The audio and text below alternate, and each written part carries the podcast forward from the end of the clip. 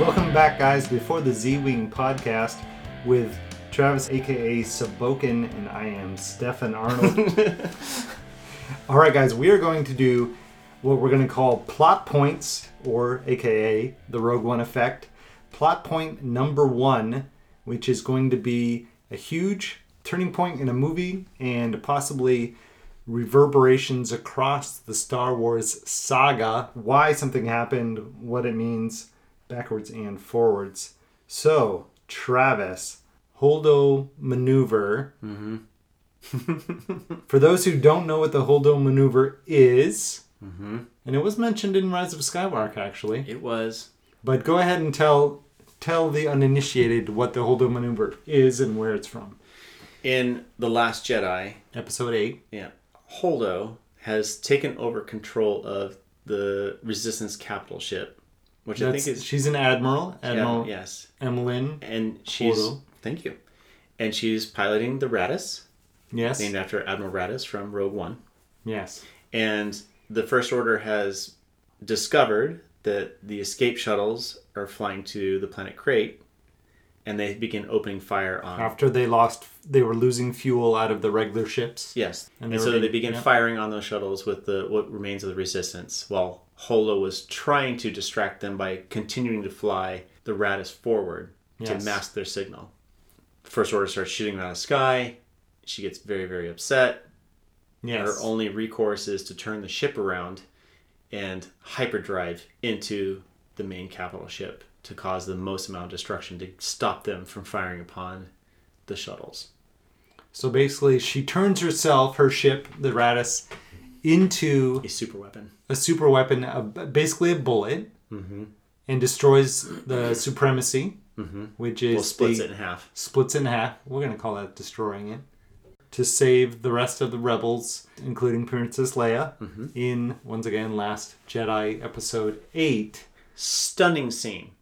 That was a great scene. Stunning. That- Well, I had an issue with the the moments ramping up to that. I think that for her, if she realized that the first order was firing upon the shuttles, she should have parked the Raddus between the supremacy and the shuttles so that her shield just to absorb the fire to save more people's lives. Instead, she sits there and looks out the window for an awful long time watching those shuttles get destroyed before she finally acts. I don't think that would have really been possible. I mean, that's such a direct line. I mean, the shuttles are going to be moving. She's got to like, you know, they're separating. She was already moving forward. Just use the inertia to, to save some lives. She was just while she's trying to figure out what to do, just put herself in between the Yeah, two. She's still got full shields.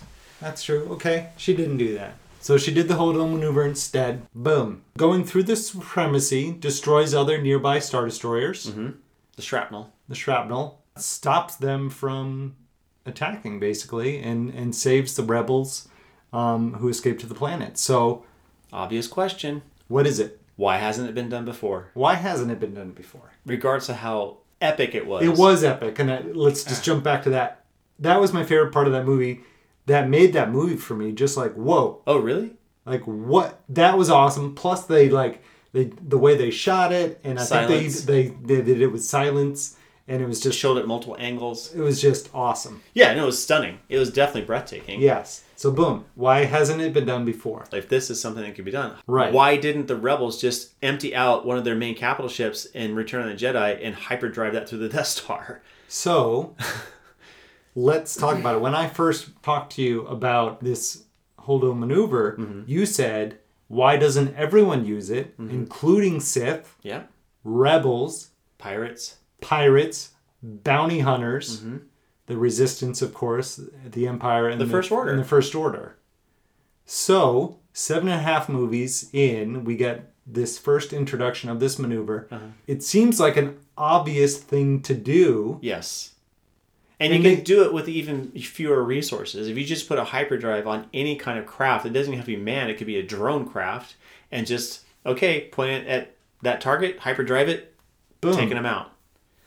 So they actually did a little bit of this, not this exact thing, but in Rogue One, there was a disabled Star Destroyer, and they actually tugboated it in using a Hammerhead destroyer into another star destroyer. Yeah, they pushed it. Yeah, they, it was Which- disabled. They pushed it into the, the yeah. Yeah, they pushed it into either another star destroyer or in No, just into straight a- into the gate. No, it was into another star destroyer, and then that collapsed into the gate. into the. But that was the a hyperdrive gate. thing, though. That was not hyperdrive. They were sublight engines they were using to push yes, it. no, it wasn't hyperdrive, but it's obvious that you can use ships Yeah. as as weapons. hmm I mean, in contemporary times on Earth, And there's an Here, episode of Rebels where the same thing happens. Uh, Admiral Sato, the main rebel leader for that show, he takes uh, their commandeered carrier. It's an Imperial carrier that they commandeered, and they start launching their A wings from it. But they're being destroyed by Thrawn. In this episode, Thrawn has one of those gravity well generator star destroyers, an interdictor, I think it is, or something like that, where it actually stops people from escaping because it prevents them from activating hyperdrive.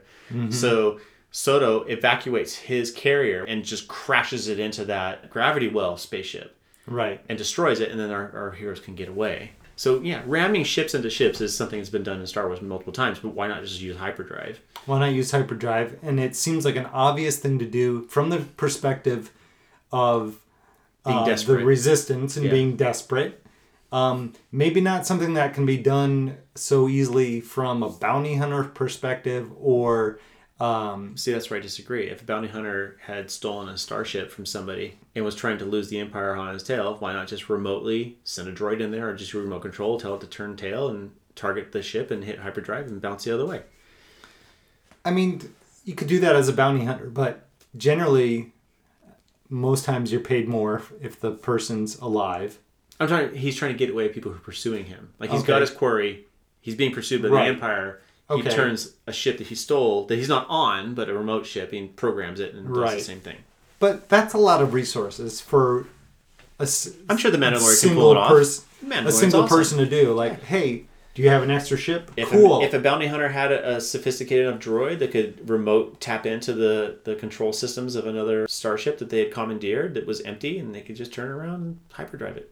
Yeah, but it's too they have to have two ships instead of one. But still, the point it's is, more it's difficult. too easy. Easy. It could, should have been probably done more times than just the the holdo maneuver. Can't be the first instance of this happening. And if it's something that's that is now canon in the story, this is a possibility. The holdo maneuver. They even call it the holdo maneuver in Rise of Skywalker. Yeah. And like that character said, why don't we just do holdo maneuver? Just launch them. What was he? I mi- I'm. It was that was so quick that what would why they like shut that Their, down? yeah, their explanation is very unsatisfactory. It basically Finn says that was a one in a million shot. I mean, the way you have to calculate that just can't be done, and and that she was able to do it was a miracle, seems, which takes away from her that doing seems it. strange. Yeah, that It's like- seems strange anyway. Really? So she just got a lucky shot in? No, she deliberately aimed that shit Yeah. at that. So they tried to write it off as a, as no, we of course we can't do this anymore. It's a one in a million shot. But then at the end of Rise of Skywalker, over Endor, you see a star destroyer split in half with that same effect. So somebody did it. Somebody Hmm. split that star destroyer in half over Endor because the Ewoks were looking at it, and it was had the same debris Oh. and everything. Uh, So somebody pulled it that. off. Yeah.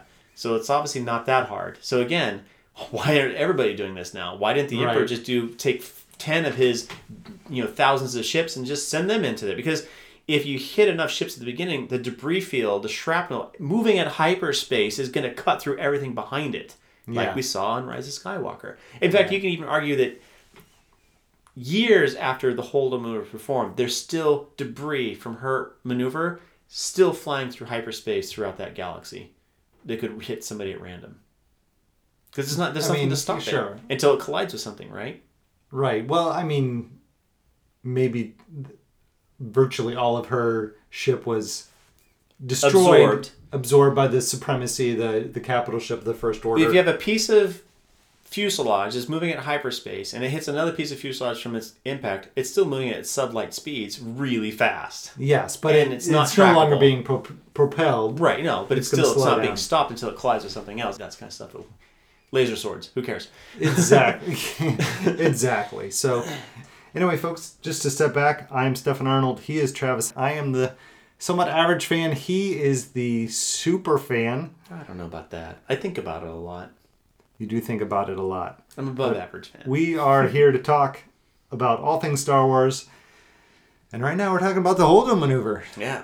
So, It hurts the brain. what is going on? so if you if you can think that maybe some the smaller forces just don't have the resources to waste. Okay. Let's just call it okay. So the resistance would want to do that because they are outgunned and outmanned. Maybe the empire Maximum or, damage. or the first order maximum damage. Um, Minimal cost to your side. can't say that I've ever seen a Star Wars ship unmanned. As there? Do they? I mean, it's got to be technically possible. I can open my door from across the planet now. If the ships have autopilot, then sure. I've never seen an unmanned Star Wars ship. Have you seen an unmanned Star Wars ship? No, but I'm sure it's a possibility. I mean, in Empire Strikes Back, Luke had R2D2 had offered to take over the controls, which would effectively be an unmanned situation, and and Luke says, "No, I want to stay. In, I want to fly for a while." Or I say, Oh, "No, I want to yes, control for a while." okay. So again, if you put a droid on there, and program it to do the hyperdrive maneuver, the holdo maneuver, bam, you've got a Bam. holdo maneuver. Yes. So it takes me back to even A New Hope. Death Star is coming around Yavin Four. Yeah, you got seconds. Take take a Corvette and put a droid on there. It says your purpose is to hyperdrive this thing through the core of that space station. Yep. Maximum damage Boom. So why has to at least take out the, the super weapon. You know, just into the dish. We might not be able to take out the whole thing, but we can stop them from firing the super weapon. right? So why hasn't it been done before? Exactly. So I think this is one of those things that kind of needs to be addressed. From a movie perspective, you don't have to address and, and explain everything that happens in it because that takes away the spectacle and like, wow, give people a chance to kind of solve this puzzle on their own. You know, my head canon says this could be a possibility, your head canon could say it's something else. But I think Are you talking some- about the specific holdo maneuver, Yes, or just, in general? just in general, but then also the Holden maneuver. So when you do something that is that big of a turn in a story, you kind of have to give it some kind of an explanation about why this hasn't been done before. You kind of have to address it, and it can't be just some simple line in the follow-up movie saying, "Well, it's just a one in a million shot. She got because lucky," it's not. and it's not. Why would It's it a be? calculate. You know that's the thing. This Exactly. giant ship is right in front of you. You just got to go to the other side of when it fast. when General Hux saw what she was doing, he was freaking out. He knew what she was about to do. Yeah, right. It was already too late. She was hitting hyperspace, and she went right through him. right. Let's use another example. A New Hope, the Death Star. And Return of the Jedi. After scrutiny, the Death Star, why would the Death Star have this flaw in it that would be so easy to exploit to destroy the thing? You know, this exhaust port Right. just below the main port. so Rogue One explains that, that. yes. It solves it. It's a that's why I call it the Rogue One effect. It's like this whole movie was written about you know what a line or two from the opening crawl, but it also solves this big plot hole. Like why would the Empire just design something that had this this easily exploitable flaw? So Rogue One said, guess what? It was designed The by guy a spy. exactly not a spy, but a Erso. guy who is yeah, yeah. the designer, Galen Erso. And so he decided, I'm going to put this flaw in here and give the rebels the key to that flaw. So it's really hard to detect, but the rebels can say, oh, here's the blueprints. Here's this thing you need to exploit if you want to stop this thing from going on. And so, great. Rogue One does that. Rogue One is an awesome film because, Rogue One to to surround, as you said, it's like two lines, and a big plot hole. a a, a big oh big big plot hole from the New Hope that why how was it so easily destroyed? Exactly. But Rogue One turned those two lines and that plot hole into this fantastic movie. I won't tell you if it's my favorite. That's coming up in a future episode. Stick with us. Hit that subscribe button. But I thought that was a great movie. Yeah. Rogue One did it. Rogue One effect. Mm-hmm. So, let's make a Rogue One effect movie for the Holdo maneuver. Go. I don't think you need to make a movie up, but here's my ex. This is how I think they should have explained it away, and I think it's very easy. So, hmm. for me, it is. Okay. you have this galaxy that's starting to coalesce as far as a, a, a unified organization. Call it a republic, call it an empire back in the day, whatever. But people are using when when when you talking this is way, way, way in the early days of the Star Wars galaxy. This, Okay. this whole Star Wars thing. So you have cultures who are using hyperspace to go from point to point to point, right? And so they have to do some kind of regulation, like, hey, okay, what are the rules of this? You can't just, you know, we can't just be flying willy nilly in hyperspace to get planet to planet. There must be hyperspace lanes so that people aren't smashing into each other. Sure. These control points that are in deep space, there's no obstacles to get in the way. Your nav computer will navigate that trajectory and get you from point to point, and these are how we manage this. Otherwise, we're gonna fly through each other. Exactly. Yeah. Sure. So, along with that, you come up with accords, some kind of regulation, like okay, well, what are what how, what is the ethics Speed behind this? or yeah. So, here is some things. Okay, you can use hyperspace to do this. You can use hyperspace for humanitarian reasons. You can use hyperspace to get from you know whatever shipments and stuff. But let's also set some ground rules. It's not acceptable to hyperdrive through somebody else's spaceship. That's considered a heinous crime, like the ultimate heinous crime, because there's no way out of that, right? I mean, we saw that in the Last Jedi. The supremacy, with all its might and firepower, could not get the hell out of the way when that when the Raddus went right through it. Yeah. So I think that if that was something that the government in the day had written into law and it had been completely honored throughout all the history of Star Wars up That's- until this point, you just don't do it because it's such a heinous crime that not even the Empire did that. Like this, this is something you don't do because this could be exploited into mass genocide, and we're not even going to do that. I don't think just because it's a heinous crime, it's not going to happen. But if it's Because agreed- the re- resistance by No, but by it- definition is desperate. Yeah, but if it's agreed upon by all civilized civilizations, sorry, of all civilizations, say, yeah, we just don't participate in that kind of heinous act. It's just not done. Boom. The Empire never did it. They could have, but they didn't. It's never good PR to do that, no matter if you're in charge, So, quote unquote, exactly. as the Empire. So we'll talk about PR. So what does Holdo do? She's desperate. There's no way to save her people. So she says, "I'm going to do the most heinous act, the thing that no one will ever do, no one that we've all agreed upon from ages upon ages. That this is the one thing you just don't do, and I'm going to do it to save my people." And at the end of that movie, Leia sends out a signal to their allies out wherever saying, Can we rally them to come save us? And no one responds. And my thought was, maybe the reason why they didn't respond is because the First Order broadcast what Holdo did, this heinous, agreed upon heinous act, and turned That's the galaxy. thin. That's I don't think so. I think That's that thin. because that puts our heroes at the lowest point.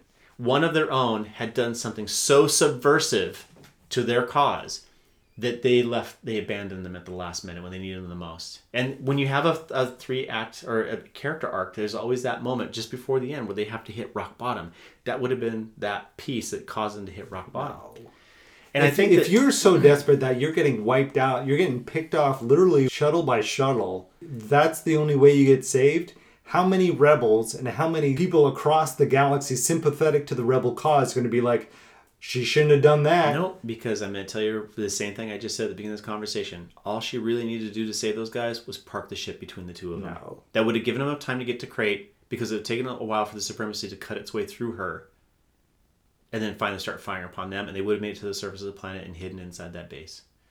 If she I was, think the shuttles were so spread out that she might have been able to protect one or two, but the rest of them were all spread out as they were launched first and second. And again, I think turning your ship, I don't care how much you hate the enemy, turning your ship and going hyperdrive, because there's a lot of workers on that thing.